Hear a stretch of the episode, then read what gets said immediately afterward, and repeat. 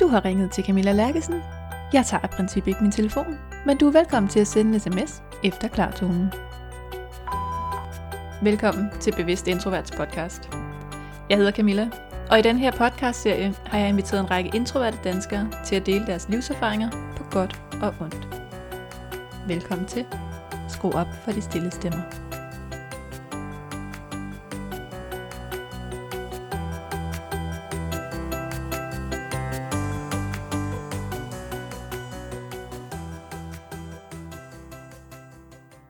De næste episoder skal det handle meget om børn. Fordi det er noget af det, jeg får allerflest spørgsmål til. Der er mange forældre, der oplever, at deres pædagoger eller lærere på skoler eller institutioner er bekymrede for deres stille børn. Der er også mange forældre, der slet ikke selv er bekymrede og er enormt frustrerede over at høre, at fagpersoner gør det forkert at være stille. Så jeg var så enormt glad, da jeg hørte Anne Søgaard fortælle om det her. Fordi hun har arbejdet med børns udvikling og med fællesskaber og med inklusion i årvis og er fantastisk dygtig til det. Hun evner at spotte det lige med det samme, når der er noget, der ikke er, som det skal være. Og et stille barn, det er faktisk, hvis du spørger Anne, helt fint og lige som det skal være så længe det barn trives med at være stille. Og det er sådan noget, Anne hun er rigtig god til at opdage, og rigtig god til at løse, hvis det ikke er fordi børnene trives. Og hvis du trænger til at høre en voksen fagperson, der siger, at det er faktisk okay, det er faktisk vigtigt, at vores børn får lov til at være, ligesom de er, også når de er lidt for lidt i nogens øjne, og også når de er lidt for meget i andres øjne så er det altså her, du skal lytte med. Rigtig god fornøjelse. Velkommen, Anne Søgaard. Tak. Til Bevidst Introvert. Og vi skal tale om vensomhed i dag. Og det er jo et ord, du har skabt. Og lige om lidt, så er det en bog, der udkommer. Og du skal næsten lige have lov til at præsentere dig selv, og så sige lidt om den her bog, der er på vej. Ja, Jamen, jeg hedder Anne Søgaard, og øh, er øh, inklusionskonsulent rundt omkring i kommuner og holde oplæg til både ansatte og forældre om øh, de her vensomme kulturer. Og øh, min bog Vensomhed udkommer her i næste uge. Det bliver så spændende. Det har været lidt en rejse gennem flere år, og flere års erfaringer, og mange, mange års, 30 års øh, arbejde igennem øh, mange år med børn og unge, og både i dagtilbud og skoler og gymnasier og efterskoler. Så det bliver rigtig spændende. Og grunden til, at det hedder vensomhed, det er simpelthen fordi, at øh, som inklusionskonsulent og arbejde med de her inkluderende kulturer, der blev det mere og mere tydeligt for mig, at øh, inklusion var sådan faktisk et udskældt ord til sidst. Øh, og der var ikke rigtig nogen, der sådan egentlig synes det var klinget særlig godt, og det siger faktisk heller ikke rigtig efterhånden så meget om, hvad det egentlig er, fordi det blev en eller anden sted noget, der handler om et barn. Så øh, det, jeg fik øje på igennem mange af mine øh, observationer og opgaver, det var, at der var rigtig mange børn, der ikke havde nogen venner. Og inklusion handler jo rigtig meget om at have plads til forskellighed. Det handler om at have det godt, og det handler om at føle, at andre vil en og kan lide en, og man er vennevigtig og værdifuld og har betydning for andre. Og derfor så blev det simpelthen til vensomhed, og fordi jeg så rigtig mange børn, der ikke havde nogen, som var ensomme. Og så det her med at have en ven, som er der, det her, at vi er med til at skabe en vensom kultur øh, og for, øh, for øh, tale vensomhed ind i de her børnefællesskaber, og i virkeligheden er det også alle mulige andre forældrefællesskaber og arbejdspladsfællesskaber. Men jeg er hovedsageligt optaget af dagtilbud og skoler og børn og unge. Så derfor så øh, blev det fra ensomhed til vensomhed. Og det er også fordi Astrid Lindgren, hun nævner det kort i en bog, at Pippi med Pippi, at Tommy og Annika er utrolig vensomme over for Pippi. Ej, det her med, at de sådan kan rumme hvad som helst, Pippi finder på. Så jeg synes, det var så sødt et ord, så det slog mig, at det, det kunne jeg da godt bruge. Og så har der været mange igennem tiden, igennem de sidste par år, der sådan stiller spørgsmålstegn, hvorfor er det ikke bare at være venlig? Hvorfor siger du ikke bare det at være venlig? Øhm, og det er simpelthen fordi, venlig, det er ofte noget, man kan være øh, selv, og det gør jo heller ikke, når man er venlig over for andre. Men i virkeligheden er der brug for, at det er alle omkring børnegruppen, der er vensomme og gør dem vennevigtige. Så det er ikke bare at være en, der er venlig, men flere, der er vensomme sammen. Ja. Mm. Ja, venlig, det er også sådan, jeg vil sige, det var sådan lidt mere overfladisk. Mm. At man kan være venlig, når man står nede i kassen i Netto. Ja. Og det er ikke helt det samme. Nej. Og så synes jeg jo, det er vanvittigt spændende, når vi to taler om børn og unge og fællesskaber. At høre nogle af, altså høre fra dig, hvad det er, der opstår derude. Fordi jeg hører jo fra rigtig mange forældre, som kan være bekymrede for deres stille børn, introverte børn. Eller hvor pædagogerne er bekymrede, fordi de der børn er stille. Mm. Men inden vi dykker ned i det, så øh, tænker jeg, så skal du lige fortælle, hvor på den der introvert-ekstrovert skala du ligger henne. Ja, øh, jeg, jeg prøver at beherske mig ikke at snakke for meget. Jeg er jo mega ekstrovert og får så meget energi af andre mennesker, relationer og lige så snart jeg kommer ind i et rum, så som mine veninder siger, så er jeg fløjet væk, fordi jeg skal rundt og se, hvem er her, og det, det er også spændende, og har jo gennem årene fået så meget energi af at starte madklubber op, øh, foreninger op. Øh, jo flere mennesker jeg kan være i nærheden af og blive nysgerrig på, øh, jo mere energi får jeg jo det. Og dermed ikke sagt, at jeg ikke også kan få nok af at have været ude en hel dag, og så tænke, hold det op. Men jeg er, øh, jeg er utrolig ekstrovert, og har selvfølgelig også får jo også, det får man jo også slag for, eller får man i hvert fald også at vide indimellem, at det kan være for meget. Ikke? At man taler, at jeg taler for meget, at jeg skal lytte mere, hvilket jeg efter 50 år nu stadig øver mig på. For det vil jeg simpelthen så gerne. Jeg vil simpelthen så gerne være meget mere lyttende, og fordi det også er meget mere anerkendende og vensomt at være lyttende. Øh, men, men man er jo også, som man er, og så er jeg også bare igennem morgen begyndt at elske og holde af, at jeg er sådan, og bruge det til noget positivt, som jeg jo også ved, du gør. Så øh, det har fået at vide igennem folkeskoletiden, at man var for meget, for larmende, for forstyrrende, for snakkende, for, for, for øh, kvævlerende, eller for, for sådan, altså jeg har altid været meget nysgerrig på at ville blive ved med at spørge, blive ved med at vide, undersøge, hvem folk var, og optaget af, hvad der skete mellem folk. Og det får man jo også at vide indimellem, at det ikke er særlig hensigtsmæssigt. Problemet er bare, at øh, hvis det er det modsatte, er det jo tilsvarende lige så problematisk. Ikke? Men øh, det jeg i hvert fald øver mig rigtig meget på, på de kurser, jeg holder om det her relationskompetence, og i det hele taget, når jeg sidder til møder med folk, så sidder jeg jo hele tiden og tænker, særligt som konsulent, at det er utrolig vigtigt, at jeg er lyttende, og at jeg indimellem prøver at være den, der sådan er nysgerrig på at høre, hvad andre siger. Og det er sådan set ikke, fordi jeg egentlig ikke gerne vil vide, hvad andre siger, men jeg bliver så optaget af det, så jeg, så jeg bliver grebet af at, at komme til at snakke eller fylde for meget selv. Og det er jo i virkeligheden noget, man skal arbejde med hele livet. Og omvendt, så har jeg det også bare sådan, nej, jeg er også bare den, jeg er. Og så øh, vælger jeg at tænke, det er der også en masse fedt og skønt og spændende ved.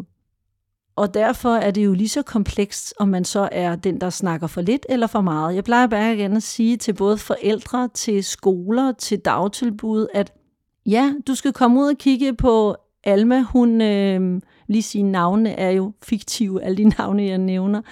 Alma, hun er, hun er måske halvanden, to år, så tidligt starter det. Hun byder ikke ind, hun siger ikke nok, hun gør ingen væsen af sig, hun tager ingen initiativer, hun sidder bare og kigger. Vi er bekymrede for, om der er noget galt med hende.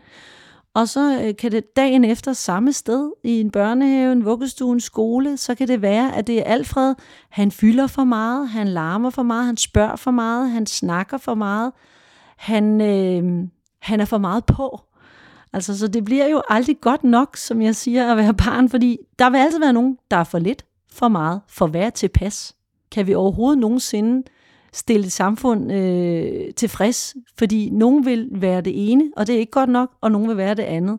Vi kan øve os hele livet, men, men det her med, at der ikke bliver plads til den her forskellighed og diversitet i, at man er, som man er, og så spille det godt og tænke, vi har brug for både den stille, vi har brug for den forsigtige, vi har brug for den, der byder meget ind, vi har brug for alle i et fællesskab og en gruppe. Og det er i hvert fald utroligt øh, vigtigt, at det, øh, det er vensomhedens mantra også. Plads til forskellighed.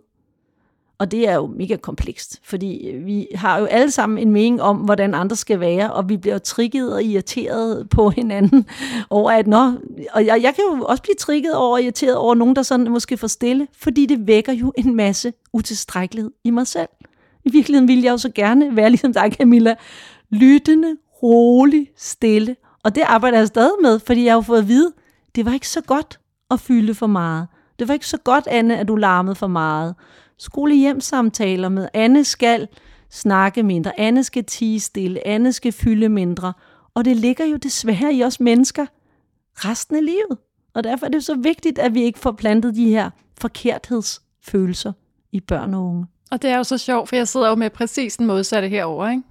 Alle skolehjemsamtaler. Camilla skal sige noget mere. Camilla skal fylde noget mere. Mm. Camilla skal tale ja. med flere forskellige. Ja. Og jeg har det jo lige omvendt, ikke? Jeg kunne godt tænke mig at være mere som dig, fordi jeg kunne godt tænke mig at være den, der gik ind til en fest, og så bare kunne finde nogen at tale med, og bare forsvinde fra gruppen og møde nogle andre og have det nemt ved det der. Og ja. kunne øh, altså flyde gennem en fest, i stedet for at stå over i hjørnet og tænke, hvad laver jeg her?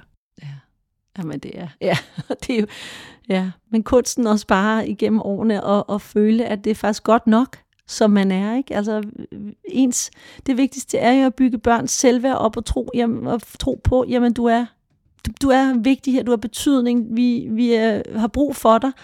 Om det så er i en klasse, eller om det er en familie, eller en børnehavegruppe, eller en sportsklub, eller hvor det er, så har vi jo brug for alle. Og det er netop at gøre andre øh, vendevigtige, kalder jeg det. Det her med at sige, jamen, øh, vi har brug for, at du netop kan det her, fordi det er du rigtig god til. Du er jo rolig, du er velovervejet, du er en, der er systematisk, du har styr på alle de der ting, som jeg jo ikke er god til. Og det har jeg kolleger, som jeg elsker at være sammen med, fordi de kan alt det, jeg ikke kan. Og jeg kan jo også noget af det, de ikke kan. Og det der med at komplementere hinanden, at man som, om man er chef for sådan en personalgruppe, om man er klasselærer for sådan en gruppe, om man er pædagog, eller om man er sportstræner, eller musikunderviser, eller hvad man er, så er det jo så vigtigt at gøre dem alle sammen, og spille dem gode, ikke? og gøre dem vigtige. Øh, vi har brug for jer alle.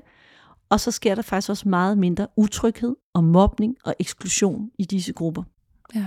Jo, fordi jeg tænker også, der er noget med at gøre, gøre det attraktivt at være den, der er velovervejet og stille, fordi jeg har hørt forskellige variationer gennem mit liv er sådan en, Øh, ej men altså, der skal jo, Camilla, det er jo perfekt at være, som du er også, fordi der skal jo være nogen, der er ude og shine. Og så skal der jo være nogen derhjemme, der ligesom altså, holder bøgerne og ordner hjemmet. Og jeg tænkte, det kunne være meget fedt, hvis man også kunne få lov til i narrativet som introvert at være den, der var ude og shine. Fordi der er rigtig mange, der har sagt, at det, der skal jo netop være, vi skal jo være forskellige. Og så får jeg altid sådan en, der skal være nogen, der gider lave alt det kedelige. Der skal være nogen, der kan altså, stå bag tæppet, når de andre er ude på scenen. Så jeg gider fandme ikke stå bag tæppet, bare fordi jeg er stille. Den, den, øh, den bevidste lærer eller pædagog er faktisk rigtig god til, at mindre grupper kan rigtig meget, oplever jeg. At man ikke behøver at skulle stå for en hel forsamling og sige, det kan vi godt se, at det har, det har Camilla ikke brug for, at, øh, at skulle stå og... Øh, og skulle stå foran 25 andre børn. Og, at, øh, og før i tiden var det måske meget mere sådan, at barnet i børnehaven, så, så blev der sådan sagt, nej, nu skal du byde ind, nu skal du sige noget. Jeg oplever faktisk, at de er blevet meget mere bevidste om, hun har faktisk ikke lyst til at sige noget af de her sammenhæng. Øh, det tænker jeg faktisk. Og så er der også utrolig mange aktiviteter, som gør, at nogle børn jo, når der er mulighed for flere forskellige aktiviteter eller gruppesammenhæng, så er der jo også nogen, der har lyst til, for eksempel når der bliver lavet teater, eller der bliver lavet projekter, altså det kan godt være, at man har lyst til at, lave, at være god til at lave noget og fremlægge i mindre grupper, eller man har lyst til at lave nogle ting, som gør, at det bliver et mega fedt produkt, og så er der enig med dig i, så skal du heller ikke være dem, der råber højst, og så skal stå og shine. Men man kan jo også, der er faktisk ofte, hvor der bliver fremlagt i, Nå, der sidder bare en mindre gruppe her. Det gør det jo ikke øh, mindre vigtigt. Øh, men jeg tænker også, at vi har stadig en opgave i vores samfund, både som pædagoger, lærer og, og i det hele taget vores kultur, at det er ikke, det er lidt mere sådan, når der er en der, der roer op og taler og fylder, og det er mere øh, anerkendt og mere vigtigt for nogen. Øh, og det har vi da stadig et opmærksomhedspunkt, der er utrolig vigtigt. Men jeg oplever altså alligevel også nogle gange, at der i hvert fald, fordi jeg selv er så åbenmundet, så er der altså også nogen, der tillader sig at sige, Anne, du snakker også hele tiden, eller fylder også for meget, hvor jeg bare sådan faktisk bliver rigtig ked af det over det. Øh, og det oplever jeg altså ikke, sådan de siger direkte uden for samling på samme måde. Jeg oplever, at så bliver der sådan lidt prikket til dem, eller der bliver sagt til dem, måske til en samtale, du kunne da også byde mere ind, eller hvorfor byder du ikke mere ind, eller vi har da brug for, at du kommer mere på banen. Men, men det der med sådan, øh, fordi jeg selv øh, sender ud sådan, ikke? Ja. så får jeg jo også tilbage sådan, wow, og det kan jeg altså godt mærke, at jeg kan blive ramt af imellem stadig i en alder af, af 51 år, det her med sådan, at øh, ja, men øh, jeg bliver faktisk også ked af, at jeg skulle blive udstillet på den her måde, at det er forkert, at jeg er, som jeg er. Ja, og det taler jo lige ned i din utilstrækkelighed ja, som præcis, barn. Ligesom præcis. når nogen siger, ej, du er også så stille, Ja. så rammer det lige ned Ja. i min, altså mit åbne sår. Ja.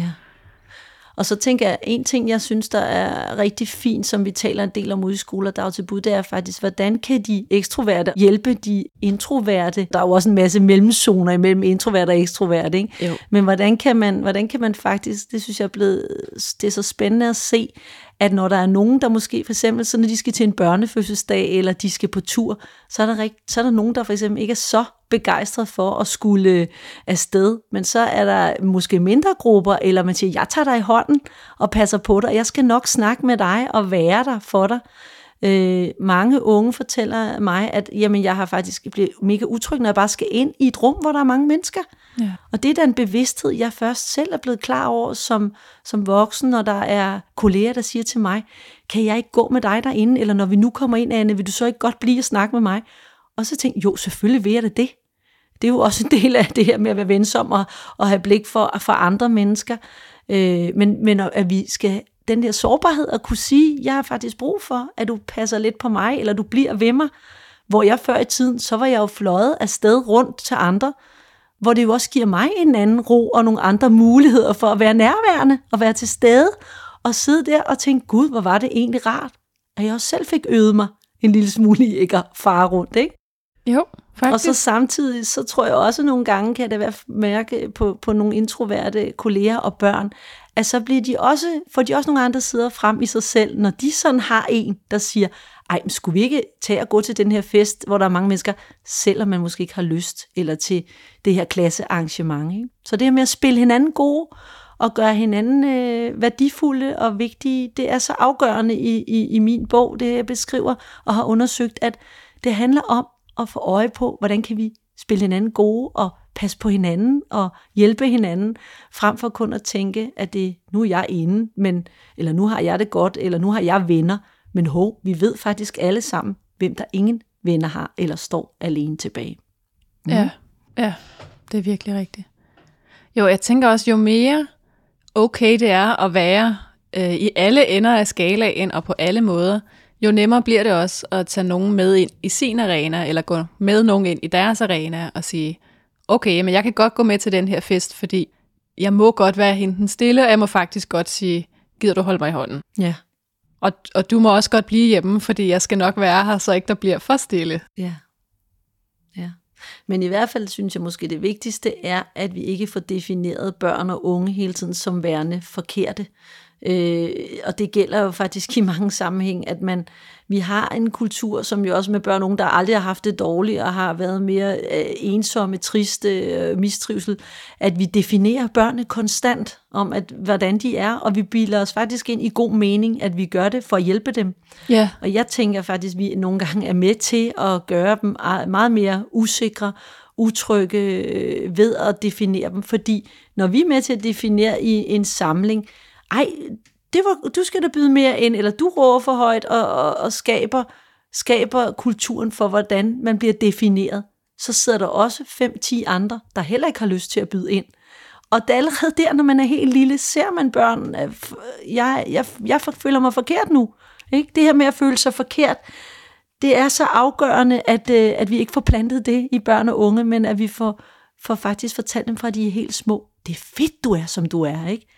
Øh, jeg elsker Peter Frodin for at have været min øh, lærervikar, hvor han så, øh, det er også en af de episoder, jeg beskriver i min bog, åh, oh, der var hende der, den skøre Anne, som fandt på alle mulige ting, og vi skulle lave teater, for det var han hyret ind til øh, at lave en masse spændende ting. Jeg skulle ikke sidde der og male, eller være nogle af det, der var nogle mere andre typer, de sad og var dygtige til at male og tegne og bestille perler hjem, og hvad de gjorde. Jeg var jo ude og få lov til at stå og, og, og præsentere, fordi det havde jeg lyst til, og de sad der en masse andre, der ikke havde lyst til. Og det er jo det, vi skal fremme. Det er jo ikke fordi, at jeg så skal tale mindre, og de øh, andre skal tale mere, men, men, men i hvert fald også at spille det godt. Fordi det bliver altså komplekst, hvis man hele tiden skal lave sig selv om, mm. og mhm. føle sig forkert, og så skal man hele tiden, nu skal jeg også lytte mere, nu skal jeg også være mere stille, nu skal jeg heller ikke fylde, nu skal jeg også give andre plads, for det selvfølgelig skal man det. Men, men hvis det bliver det, der man bliver optaget af, så ender man faktisk til sidst med at få det så dårligt med sig selv og sit eget selvbillede, så man bare føler sig forkert. Frem for at vi får øje på, der er plads til alle, og der er brug for alle. Ja. Vi har brug for det også på arbejdspladser. Der er masser af arbejdspladser, der er begyndt at ansætte folk til. Vi har netop brug for, at vi ikke er ens. Ja, lige præcis. Hvad ser du ude i institutionerne? Altså, hvad, hvad kan der opstå af tvivl, eller hvad kan der sådan, i forhold til de der stille børn? Ja, øhm, det er, øhm, det er øhm, desværre ser jeg en tendens til, at det, øh, de også indimellem går lidt rundt for sig selv. Øh, og de, jeg siger ikke, de bliver glemt, fordi øh, det er ikke sikkert, det er, fordi de bliver glemt. Det kan simpelthen også handle om, at man tænker, at nu går de og hygger sig der alene. Men øh, når man faktisk spørger mange af de her børn, særligt i skoleregi og store børnehavebørn, så føler de sig faktisk meget ensomme. Mm. Øh, og man tænker, når men hun har det godt, eller han, han vil bare være alene, eller hun, hvor er hun i grunden henne? Fordi der også er en hverdag, hvor der er mange børn og måske få voksne til at få øje på, hvad det egentlig er, der sker i de her relationer. Men jeg oplever desværre øh, i skolegårde, på legepladser, børn, der også bliver nødt til at gemme sig væk og sidde ude på toilettet i frikvartererne, eller gemmer sig i et puderum i børnehaven, fordi man faktisk øh, føler sig ensom, og ikke at der er nogen, der lægger mærke til, om man er der eller ej så er der rigtig mange ansatte, der så også nogle gange siger til mig, jamen Anne, hun må jo også selv gøre opmærksom på sig selv, eller han må da også selv byde ind. Og der tænker jeg, at vi har en kæmpe opgave, som er faktisk en overset opgave. Fordi nej, øh, min pointe med det her vensomhed er, der er ingen, der gør sig selv ensomme. Der er ingen, der vælger ikke at have venner. Det vil alle gerne have. Men det kræver, at der er voksenguidning, som der jo også er til det udreagerende eller snakkende barn, der fylder, hvordan kan vi få hende eller ham ind i relationerne, så er der lige så stor opgave med de børn, som bliver overset og som ikke gør noget væsen af sig. Øh, og i, i min verden gør de masser af væsen af sig, men, øh, men, men det er ikke noget, der larmer. Nej, men de gør det med deres kroppe, og det er ganske, ganske trist at se, hvordan rigtig mange børn øh, faktisk er ensomme. Hvad er det, du kan se på dem? Jamen, jeg kan se, for det første kan jeg se, at øh, der er så meget med spejlinger, så jeg kan se, at der er børn, der bliver talt mindre til i en børnehave eller en klasse af de voksne. Der bliver henvendt mindre til, og, og de nogle gange dårligt måske nærmest opdager, at de er der. Øh, hvor deres opgave er jo også at få snakket med det barn, og få det barn til at, at komme ind i legerelationer. Så ser jeg, at der er kroppe for de andre børn, fordi de også spejler sig i den voksnes tilgang. Børn, der er mindre i nærheden af de her børn, der er i de udsatte positioner. Børn, der henvender sig mindre med både deres krop, med deres tone, med deres mimik, mere øh, rygge, der vender mod børn, som ikke er øh, interessante og ikke er vennevigtige, og som ikke har værdi i gruppen.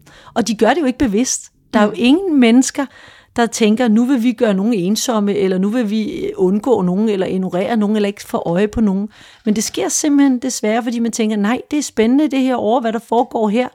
Og så står der måske nogen, der ikke er med i det, og så bliver de nærmest glemt. Kroppe, der i hvert fald glemmer, at hov, hun var, hun var, hvor hun egentlig henne? Så når man spørger, når man kommer ind til frugtsamling i en børnehave, eller man kommer ind i et frikvarter eller på et gymnasie, så sådan spørger, øh, hov, hvor er, hvor er Alma, eller hvor er Alfred hen? Gud, det ved vi ikke. De bliver simpelthen fuldstændig overset og glemt, og de prøver flere gange igennem en dag at komme i kontakt. Mm. Og det er mm. rigtig, rigtig hårdt, for de bliver jo ved med at prøve, enten med at sige noget, de siger det måske ikke så højt, men ingen hører dem, de bliver nærmest sådan ignoreret. Øh, og, og det er også fordi desværre, vi er et samfund, hvor at der bliver råbt højere og højere. Jeg vil så sige, det tror jeg nærmest også, der blev faktisk for 30 år siden, da jeg var ung. Øh, der var der også nogen fra min klasse, der sad og ikke blev hørt og set. Mm. Øh, og jeg blev hørt og set øh, alt for meget i virkeligheden, for det var heller ikke altid positivt.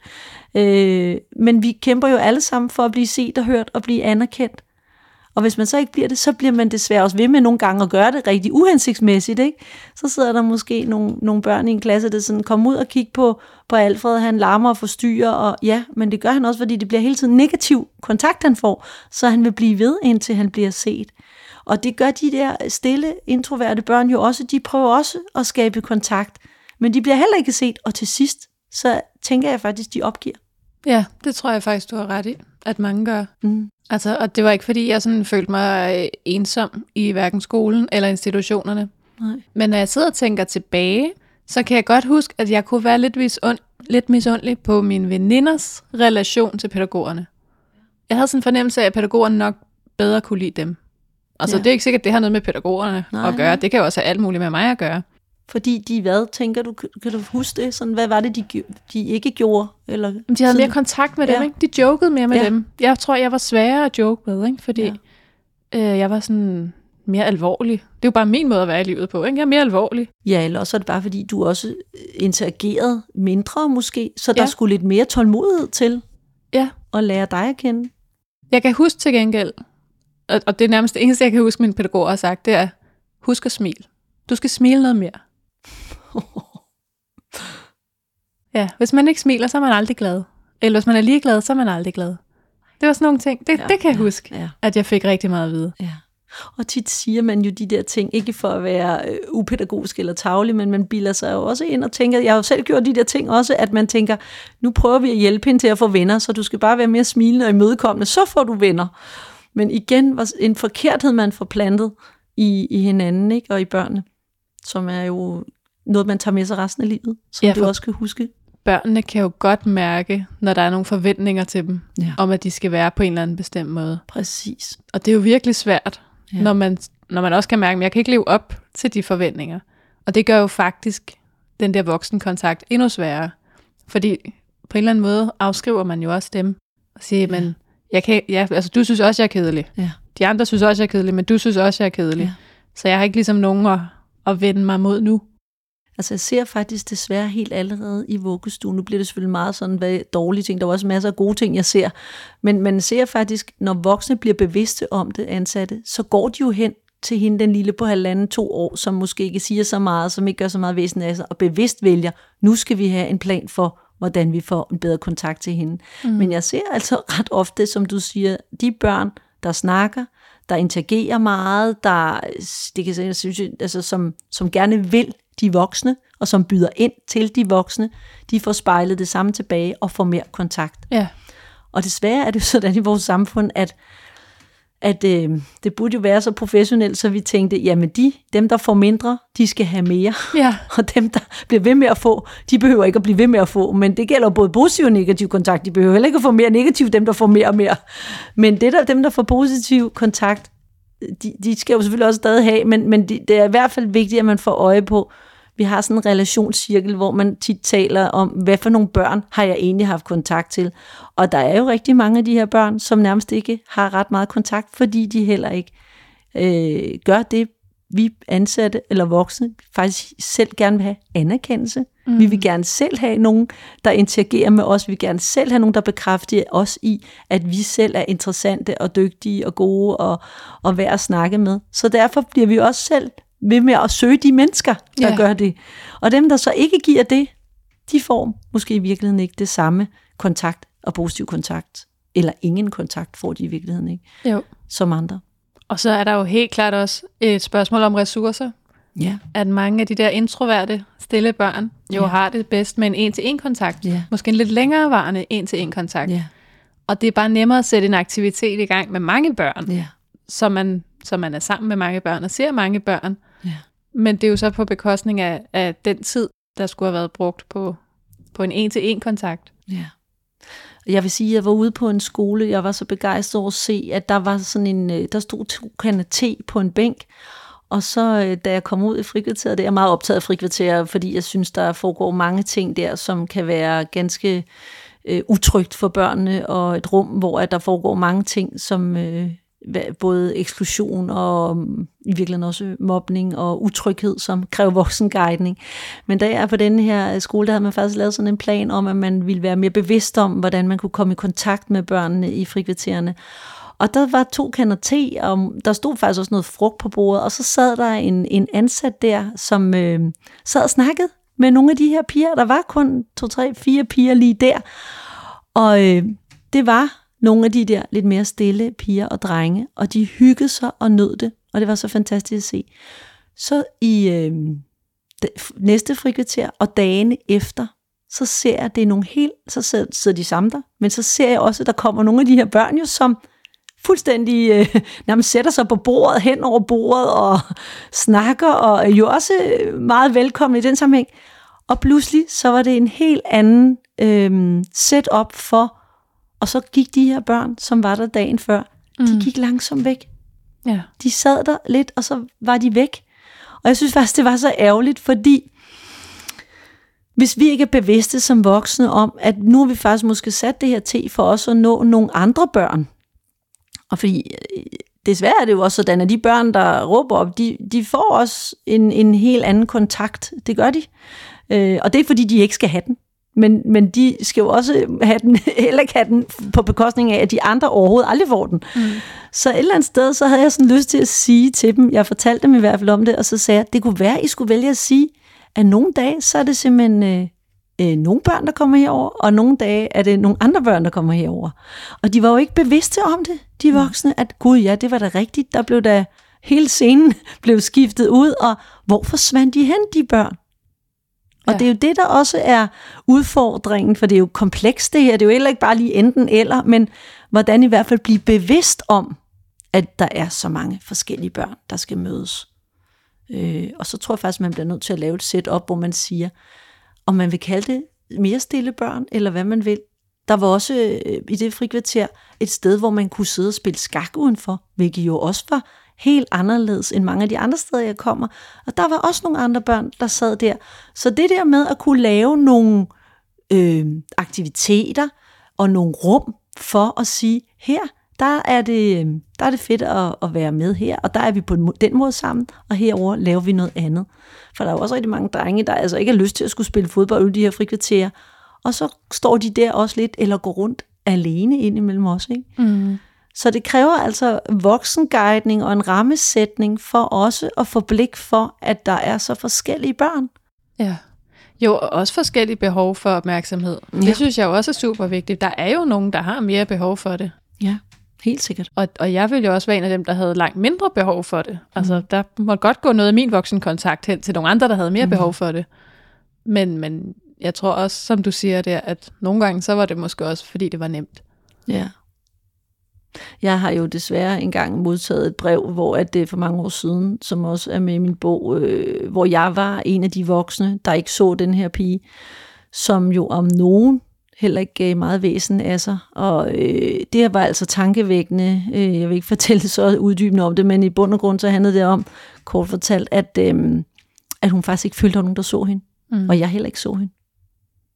Og jeg var også nærmest sådan ansat til at skulle tage mig af hende og passe på hende, men fordi jeg jo også selv skal øve mig i, og, og stadig skal, og tænke, Gud, jeg har da slet ikke fået opdaget, at der sidder nogle børn derovre, som jeg slet ikke har talt med. Så derfor har det været vigtigt for mig at have en systematik om, en systematik om, jamen jeg vil gerne nå at tale med alle børn. Jeg vil gerne nå, at det, øh, det også er dem, der ikke bare lige kommer løbende over til mig. Ja. Og derfor er det i hvert fald blevet så vigtigt for mig også at få øje på, ensomme børn findes jo også, selvom de råber op. Men de børn, der ikke har nogen venner, om de taler meget eller taler lidt, så er det i hvert fald mm, desværre stadig mest påfaldende, dem jeg får kontakt til, når jeg skal ud og kigge, så er det ikke de stille, som man ser som problemet. Nej. Og det er jo lige så stort et problem. Hvor længe efter var det, hun sendte det brev? Åh, det var mange år efter. Altså hun øh, havde gået til en psykolog og fundet ud af, at hun havde brug for at komme af med, at der var nogle ting, som hun aldrig havde fået set, men hun havde fået øje på, hvordan hun i virkeligheden aldrig blev taget med hjem med de andre piger. Ja. Aldrig blev talt til de, de her forældrearrangementer, som der var, og hendes mor heller ikke sad derovre, fordi de var ikke så snakkende. De fyldte ikke, men de sad simpelthen alene, og havde jo, hun havde jo i hvert fald brug for at fortælle, hvad det havde gjort ved hendes liv. Det sætter jo dybe spor ja. og nærmest blive ignoreret, eller føle sig ignoreret. Øh, og det kan man selvfølgelig også føle, selvom man er en, der fylder og snakker, og føler, at man hele tiden bliver mødt med det her, jeg kalder et, øh, et væk fra sprog, og ikke et, et anvisende sprog, hvor man bliver mødt positivt, men man bliver mødt med hele tiden, hold op, stop, lad være, frem for, ej, hvor er det dejligt at se dig, og, og har vi brug for dig her, og, og, og guidende, i stedet mm. for at sige, hvad man ikke må, så sige, hvad man gerne vil fremme. Ikke? Ja. Og der tænker jeg i hvert fald bare, at øh, jeg fik i hvert fald en øjenåbner for, at det var mig mok påliggende at tænke, jeg skal simpelthen gøre noget andet, og ud og fortælle om, hvor vigtigt det er. Fordi det er faktisk ikke noget, vi altid tænker over. Jeg havde jo for eksempel slet ikke tænkt over det overhovedet, og det havde mine kolleger heller ikke. Nej. Hvordan tror du, det kan være, at I overså hende, og, og folk som hende? Jamen altså, øh, hun fyldte jo ikke på en forfærdelig nok at sige, irriterende måde. Altså, hun, hun, hun triggede ikke noget i os, hun, hun, øh, hun lavede ikke ballade, hun lavede ikke uro, hun, hun var det, nogen vil sige, nu laver jeg sådan en situationstegn, nem. Øh, og det er det, jeg tænker, der er det næsten aller værste, at øh, fordi de ikke øh, gør noget, der kan skabe uro, eller kan skabe vores egen utilstrækkelighed, så bliver vi ikke menet om, at vi skal få øje på dem. Øh, og, og sikkert også fordi, at der er så mange børn jo. Øh, for jeg har faktisk oplevet, at når man, og det kunne hun jo også berette, at de episoder, hvor det var rart at være, det var jo, når der var færre børn. Så fik du øje på mig. Mm. Og jeg satte mig ved, ved dig ved siden af på bænken, og så sagde du, gå nu ud og leg, agtigt, gå nu ud og leg med de andre. Men du hjalp mig aldrig til at komme ud og lege. Mm. Øh, så jeg tænker, at øh, vi, vi, vi, vi bliver ikke bevidste om det, fordi de råber jo heller ikke op, men vi skal nok blive bevidste om dem, der råber op om. Der er simpelthen børn, der siger til mig jo, jeg har ingen venner. Og jeg kan jo også nogle gange se på nogle af de børn, der ikke ville sige det på den måde, at de heller ikke har nogen venner. Så min oplevelse er, at det i hvert fald har været så rart at have dem alle sammen inden og interviewe dem enkeltvis og snakke med dem om, mm. hvordan har du det egentlig? Har du kammerater? Føler du, der er nogle voksne, der interesserer sig for dig? Føler du, der er nogle voksne, der kan lide dig? Det er afgørende, at man også føler, at der er nogen, der tænker, nej, vi har brug for, for Alma, og vi savnede dig, da du ikke var her. Øh, og sender hende en sms, eller som børn eller unge. Ikke? Men det her med at få øje på, vi har brug for dig, mm. det har alle jo brug for. Øh, og det får man i hvert fald mere øje på, når det er, at man snakker med dem i mere mindre grupper. Ja. Hvad kan vi øh, sige til nogle af de forældre, der kan få at vide, at deres børn er for stille? Og enten så, øh, så bliver de bekymrede, eller så er der måske nogle pædagoger, der bliver bekymrede. Ja, vi kan sige det samme som i virkeligheden. Vi også siger til de børn, der larmer for meget, eller ikke, jeg synes ikke, de larmer for meget, men børn, der fylder for meget, eller øh, at i virkeligheden er det bare så vigtigt, at de får lov til at føle, at vi synes, de er lige præcis som de skal være, at de er gode nok, og styrke deres tro på, at vi har brug for dem, og de er vigtige. Øhm, og så tænker jeg, at det er rigtig vigtigt, at man jo selvfølgelig også både som forældre og ansatte får øje på kvaliteterne ved både at være den, der fylder, og den, der fylder ikke så meget. Mm. Og så kan man jo sagtens få dem til at fylde øh, alligevel. Øh, fordi hvad vil det også sige at fylde? Altså hvem definerer, hvor meget man skal fylde? Det er jo også en interessant ting i vores samfund, som du må være stødt på så mange gange. Der er jo ikke nogen opskrift på, hvad det rigtige menneske er. Øh, og det skal vi i hvert fald huske at holde hinanden fast på, både som ansatte og forældre, at øh, det skønne er jo faktisk, at vi er så forskellige, og vi ikke skal være ens, og vi ikke skal proppes ned i en eller anden ens kasse. Men det handler om, at vi får kigget på os selv, hvorfor det er, at vi har sådan brug for at skulle definere andre og sætte andre i kasser. Altså for stille, for vild, for larmende, for sød, for, altså der er jo ingenting, man kan være god nok til efterhånden, for der vil hele tiden være noget, man skal optimere. Og jeg tænker, vi desværre gør det for i et håb om, at vi prøver at hjælpe børnene til, at hvis du er sådan, gør mere, snakker mere, hvis du fylder mere, hvis du byder mere ind, hvis du byder mindre ind, så bliver du lige præcis det rigtige menneske, som mm. bliver lykkelig. Og det er jo lige præcis stik modsat. Vi får ja. faktisk ødelagt dem rigtig meget ind i. Men vi gør det jo, fordi vi tænker, det er det, der er det, det, er, det, er det, der er det faglige rigtige. Øh, så det er også noget med at være stærk som forældre og sige, nej, hun er lige præcis, som hun skal være. Og det kan jo kræve en del. Det kan kræve rigtig meget, kan ja. jeg forestille mig. Rigtig meget.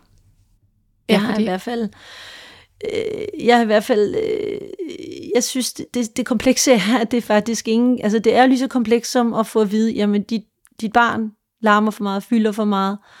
Og så handler det selvfølgelig også om at lave nogle læringsrum, hvor der er mindre grupper, som er komplekst, men det er man jo, det er man jo rigtig meget i gang med at tænke udeskole, inde, øh, små grupper, øh, som gavner alle børn, også dem, der også godt kan lide at være sammen med mange mennesker, nyder jo også godt af, at der er læring på forskellige måder. Jeg elsker simpelthen i dagtilbud at se, hvordan man både kan få lov til at lege og lære ude, inde, i puderne, i stillerummet, øh, i, altså at der er alle mulige forskellige øh, læringsstile til, hvordan man kan, kan føle sig tryg og have det godt. Øh, og det er i hvert fald det, jeg tænker, vi skal blive bedre til at gøre endnu mere af og fremme, som vi allerede gør, som er, som i hvert fald er, vi kan jo ikke have en måde at blive undervist på, eller være en børne på, når der er 53 forskellige børn, eller hvor mange der nu er i en gruppe. Nej, det er jo det. Og det er jo kompleksiteten også, ikke? at vi sidder med 28 børn i en klasse, eller vi sidder med 25 børn i en børnehavegruppe, at de er forskellige. Og, og, og, og alt efter hvem man der står i det rum som voksne, vil de jo blive defineret som, at det er en kvalitet, og det er en kvalitet mere end andet. Og kunsten er jo at se en kvalitet i det hele menneske, ja. som det menneske man er. Og det kan jeg rigtig godt lide ved noget af det, du siger her, at jeg hører i virkeligheden ikke sådan en, når de er sådan, skal de have den her form for hjælp. Nej. Men når de er sådan, skal de anerkendes for at være sådan. Mm. Fordi det, det synes jeg jo nogle gange, jeg hører, ikke? Når, hvis man er meget ekstrovert, jamen så skal man måske have hjælp til at mm. være lidt mere stille, og så har man gjort forkert lige der. Mm. Eller når hun er meget stille, hun skal have noget hjælp til at komme lidt ud over kanten. Ja. Vi bruger øh, det her relationskompetencekursus øh, i mange dagtilbudsskoler, som jeg underviser i, der hedder ICDP, øh, International Child Development Program, som er sådan noget video, øh, hvor man kigger på sig selv i samspillet med børnene. Øh, og det er utrolig givende, fordi der får man også øje på, hvordan man, både med sin krop, med sin stemme, med sin, øh, sin just, hvor man justerer sig, hvordan man virker i rummet, på, hvordan ens krop også nogle gange er mere over ved nogle børn end andre. Mm. Og, nogen, og, og hvem har hånden oppe, og hvem spørger man, hvem spørger man ikke hvem, hvem kontakter man i en samling i en børnehavegruppe, og, og, og der får man øje på utrolig mange spændende ting. Det er ud fra positive otte samspilstemaer, hvor man netop får set, viser man mere glæde for nogen end for andre, anerkender og lytter man mere til nogen end til andre. Og der er det i hvert fald interessant rigtig ofte, hvordan ansatte får øje på, gud, hun sad der ved siden af mig. Jeg kiggede jo slet ikke på hende eller talte til hende, og hun prøvede flere gange at Nå. sige noget. Ikke? Ja. Hun prøvede. Ikke? Og det er så spændende, at vi får kigget på os selv, frem for at kigge på børnene. At ja. vi får kigget på vores egen tilgang til børnene, frem for at kigge på børnene. Ja. Og så er det med et positivt mindset, hvor man får kigget på, hvad er det, der gik godt der? Gud, jeg så, hvordan du faktisk, lige der du tager hånden over til hende, der får du inviteret til samspil sammen med hende, og så byder hun mere ind, for hun føler sig tryg. Den lille hånd på skulderen gjorde, at hun lige bød ind. Ikke? Eller den øh, hånd på drengen gjorde, da han prøvede at sige noget 10 gange, og så sagde du, Gud, ej, hvor er det godt det der. Det er nemlig rigtigt. Vi har brug for, at der bliver givet græs til hestene, eller hvad det nu kan være i bogen, der bliver talt om. Ikke? Hvor er det godt, du kom på det, og til den anden. Og var det godt, at du også lige der sagde, så I godt der, der var også en Mariehøn på billedet. Og det er jo kunsten, og, og det er altså, jeg synes jo det spændende er, at vi får kigget på os selv og vores egne tilgange og tager ansvar for vores egen relationelle samspil, og at det ikke er børnenes ansvar, hvordan vi agerer. Ja, det lyder virkelig som en god måde. altså det, det bliver meget faktuelt på ja. sådan en video. Ja. Og så kan man jo tage det, tage det med der, ja. man kan bruge. Det sker jo også i familier. Vi har også det her øh, ICDP til familier, hvor man kan se rundt om et bord i en madsituation, eller på, hvis de er på legepladsen, at der er jo også, sådan er det, der er jo også nogle af deres børn, der bliver snakket mere til, får flere kontakt, får mere positiv øh, respons end andre børn, og det er jo både om de er det ene eller det andet, ikke? og det er meget mm. tankevækkende. Ja. Nå, jeg kan ikke forstå, for han hele tiden bare bliver ved med at hive i mig, han, det er faktisk lidt irriterende, eller han bliver ved med at stille sig op af mig, øh, eller han, han bliver ved med at, sådan at roe op, jamen han prøver at få kontakt.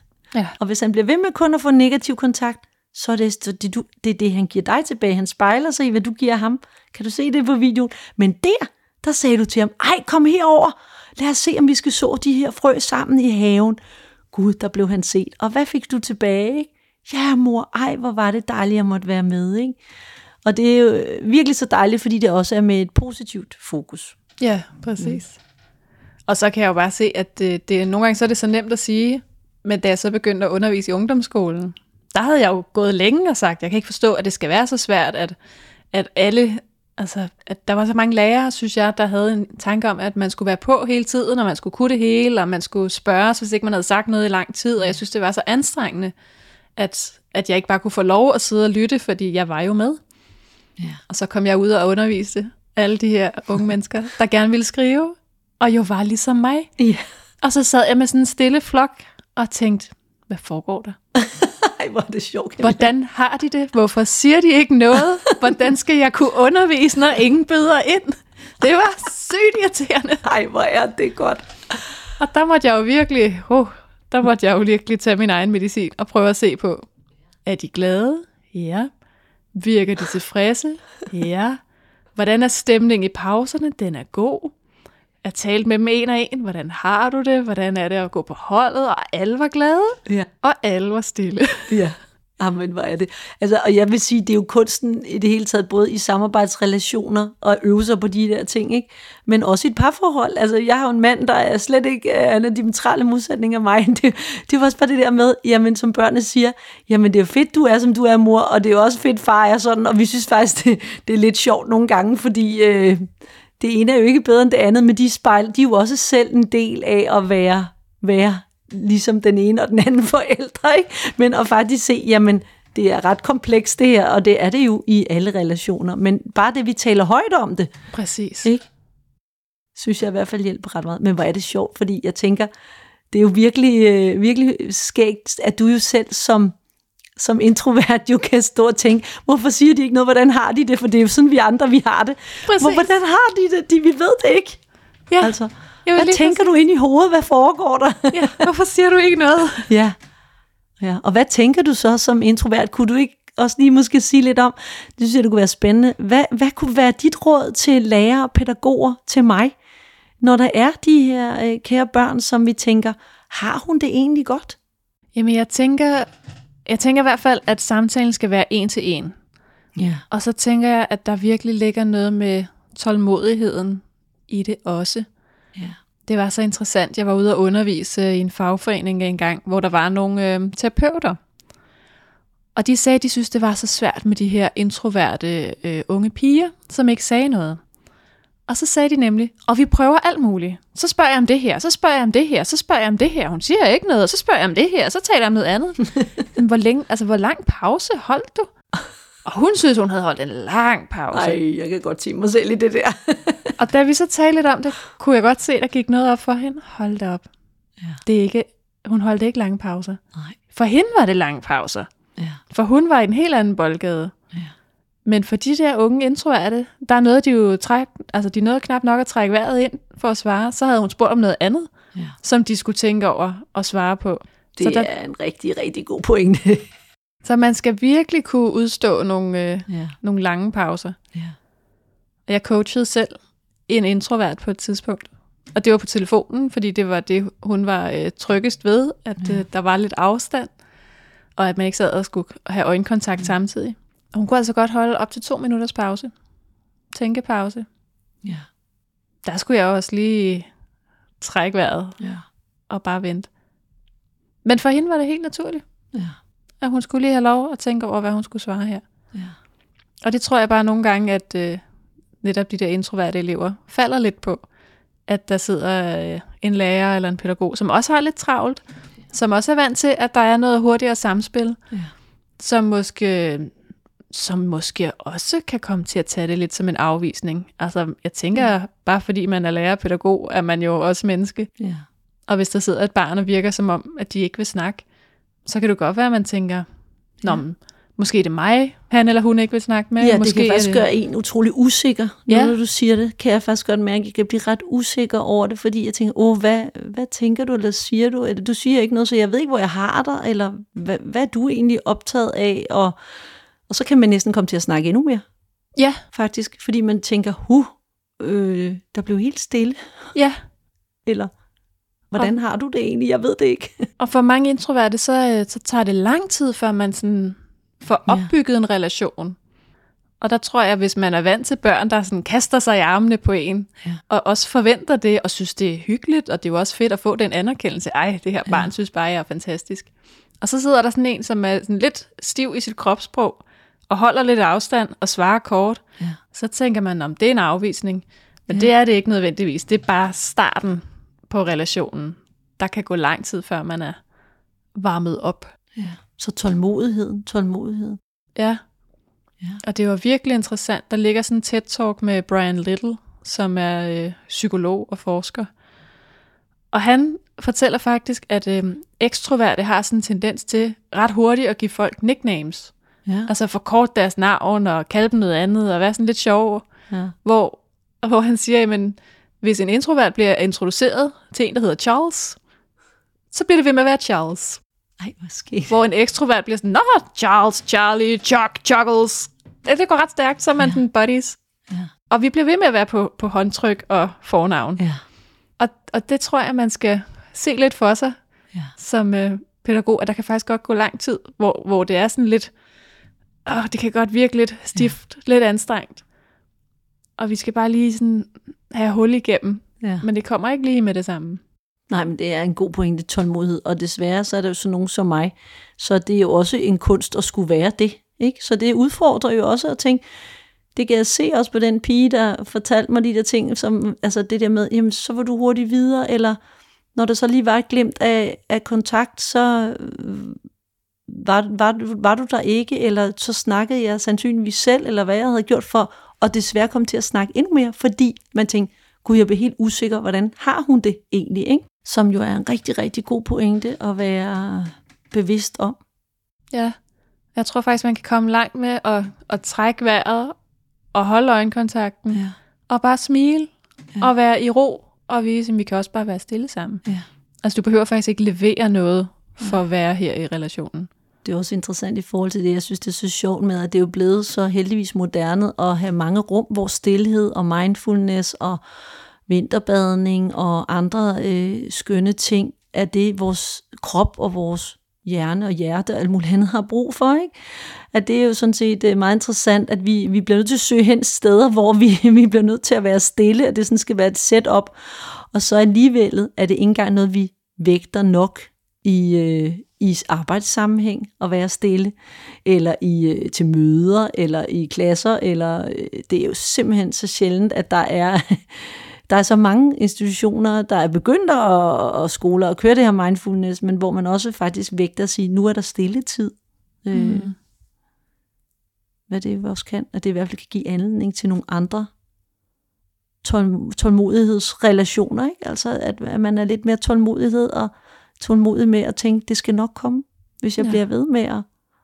Ja. Ja, altså turde gå for os selv også. Altså i tale det på en eller anden måde og sige, jamen, uden at nødvendigvis at antage, at den anden kan lide at være stille, men jeg synes, det kunne være så fedt, hvis der var flere rollemodeller, der turde sige, ej, jeg elsker at sidde stille og Ja. læse en bog alene. Ja. Det kunne jeg godt have tænkt mig, altså at have mødt nogle pædagoger. Ja. på min vej, hvor jeg tænkte, du er ligesom mig. Ja. For jeg så rigtig mange, der elskede at spille fodbold Ja. og spille brætspil Ja. og øh, lave stopdans. ja. Jeg Altså, tænkte, der er ikke også- nogen pædagoger her, der er ligesom mig. Nej, så det er altså for ansat forskellige, forskellige folk, ikke? Jo, Både der ser forskellige ud, men også er forskellige. Ja. Og så så så tænker, jeg synes jo så, at de fleste mennesker, fordi de kan det, jeg kan, der er mere stille. Jeg synes jo altid, de kommer ud med så mange kloge ord ud af munden, som, fordi de er virkelig velovervejet jo, hvilket jeg jo gerne ville være meget mere, meget mere sådan nu tænker jeg virkelig over, Anne, hvad du siger, og hvordan du siger det. Så jeg tænker altid, når de kommer, kommer så lytter man jo også. Du tænker, hold op, nu, nu kommer der virkelig, og, og det gør der også tit, noget, der er meget mere velovervejet. Ikke? Og, og det er jo sådan, det er de kloge mennesker i min verden, fordi det er jo en egenskab, som jeg altid har fået at vide, jeg manglede. Så mm. er det jo mm. de kloge mennesker, der er stille og lyttende og tålmodige og alt det, som jeg i hvert fald ikke er så meget. Og det, øh, det er i hvert fald også øh, svært, hvis man ikke får tid til så at få sagt noget. Ikke? Jeg sidder jo. bare og tænker over også selv møder, jeg nogle gange er til, hvor, øh, hvor lidt stillhed der egentlig er på de her møder, og hvor, hvor, hvor tit jeg sidder og tænker, gud, hvordan har du det egentlig til de her møder? Ja. Øh, det, det er sådan meget optaget, og det er ikke noget, vi er særlig gode til at tale om, synes jeg ikke. Og heller ikke i en klassesammenhæng. Hvordan har I det egentlig med, at der, at der skal være lidt stille, eller være plads til, at vi i hvert fald har mulighed for at være, at alle bliver hørt, ikke? Jo, lige præcis. Det, det er i hvert fald noget, vi godt kunne bruge meget mere krudt på. Øh, I stedet for bliver der brugt meget krudt på, der er for meget larm herinde i det her rum. Men der, der bliver aldrig brugt krudt på, der, der er for stille, fordi det, det er ikke aktuelt. Nej, det er aldrig aktuelt. Der er aldrig for stille. Interessant. Ja, og skræmmende. For ja. der er jo nogen, der har rigtig meget brug for den stillhed ja. der. Camilla, et slag på tasken i forhold til, man kan jo ikke generalisere sådan, eller der er vel ikke lavet undersøgelser, men der sidder vel nærmest, hvor mange kan der sidde, vil du tro, i en klasse, som som er øh, mere eller mindre introverte, sådan, eller i hvert fald, det kan man jo ikke sætte tal for, der kan jo ikke sige, hvor mange måske ekstroverte der er, men har du nogen idé om, at det er vel, hvordan det Jeg kunne forestille mig, at det var en tredjedel, der sådan var overvejende introverte. Ja. Jeg tror, ja. der er nok en tredjedel, som er overvejende ekstroverte, og så en tredjedel, der er sådan rimelig 50-50, og sådan ja. lidt afhængig af situationen. Ja. Og så er der nok en tredjedel, der faktisk er rimelig introverte. Ja. Og det er jo i hvert fald ikke noget, der er særlig fylder ret meget, når man har møder, eller når man har konferencer. Øh, jeg har tror aldrig nogensinde, jeg har været på en konference, hvor temaet, eller kursus, hvor temaet var. Øh, der er mange kurser og mange bøger, der hedder De udreagerende, De snakkende, de, øh, dem der fylder, De eks, eksplosive børn, er der, er der øh, ovenikøbet en bog, der hedder. Men jeg ved faktisk ikke, øh, det er faktisk et overset emne, må jeg ærlig rømme for mig selv også, at læse litteratur om introverte. Ja. Og det kan sagtens være, det findes. Jeg tror, der er noget med de stille børn. Ja. Jeg synes, for længe siden jeg researchede. Ja. Og i hvert fald er jeg så glad for, at du har taget fat i det emne, fordi det er, øh, det er slet ikke noget, vi taler nok om i alle de her relationer, om det, om det er så voksne eller børn. Nej. Det er det ikke. Det er et overset fænomen. og jeg synes egentlig, at vores, øh, hver vores side af skalaen illustrerer meget godt det her med, hvor mange der er af hvad. Fordi jeg plejer at sige, når folk der kommer jo nogle gange nogen, der synes, det er åndssvagt og en del i kasser. Mm. Og hvorfor tale om introverte og ekstroverte, og det er for dumt, og hvorfor mm. det er relevant. Og så plejer jeg at sige, det er de mennesker, der ligger i midten. Fordi det er ikke relevant for dem. De, kan, de har jo adgang til begge dele ja. næsten lige godt. Ja. Så de kan jo være som en kameleon gennem livet, og har jo ikke mødt den der, du for lidt eller du for meget. Nej. Og så er der også hver vores tredjedel ude i hver sin ende. Ja som godt kan forstå, hvorfor vi har brug for at tale om det her. Fordi vi har fået at vide, ja. du er for meget, du skal tige stille, ja. du skal være noget andet. Ja. Så vi har det der øh, ja. ar på sjælen, fra ja. det vi var børn og følte os forkerte. Jamen, så dermed ender det. De forstår det, godt, hvorfor det er vigtigt. Og det er jo også derfor, det er lidt interessant, om det er den målgruppe, der er det stræbsomme, som hverken er for lidt eller for meget. Øh, og det kan man jo så sige, så er det i hvert fald en stor målgruppe, både den ene og den anden vej, som, som i hvert fald føler sig forkerte. Ja. Og øh, i forvejen har det, vi så meget andet, der skal leves op til, som er så ekstrovert i forhold til sociale medier, ikke? hvor det er jo et helt kapitel for sig, men hvor jeg tænker, det er jo også blevet endnu mere igennem årene øh, end og skulle være en, der poster, en, der er på, en, der er på hele tiden, øh, hvilket jo også er opslidende for mange børn og unge i forvejen. Så hvis, hvis, øh, hvis øh, det, det er en godkendte, anerkendte øh, måde at være menneske på, den er så snæver, så er det jo også en af årsagerne til i hvert fald, at vi ser så mange børn og unge, der ikke har det godt. Præcis. Ja. Så det var rigtig dejligt at have en med i studiet, som var øh, lige modsat. Ja. Og så elsker jeg bare den her faglighed, du kommer med, og erfaring. Det var virkelig spændende. Tak. I lige måde. Tak fordi du havde lyst. Det var hyggeligt. Hej.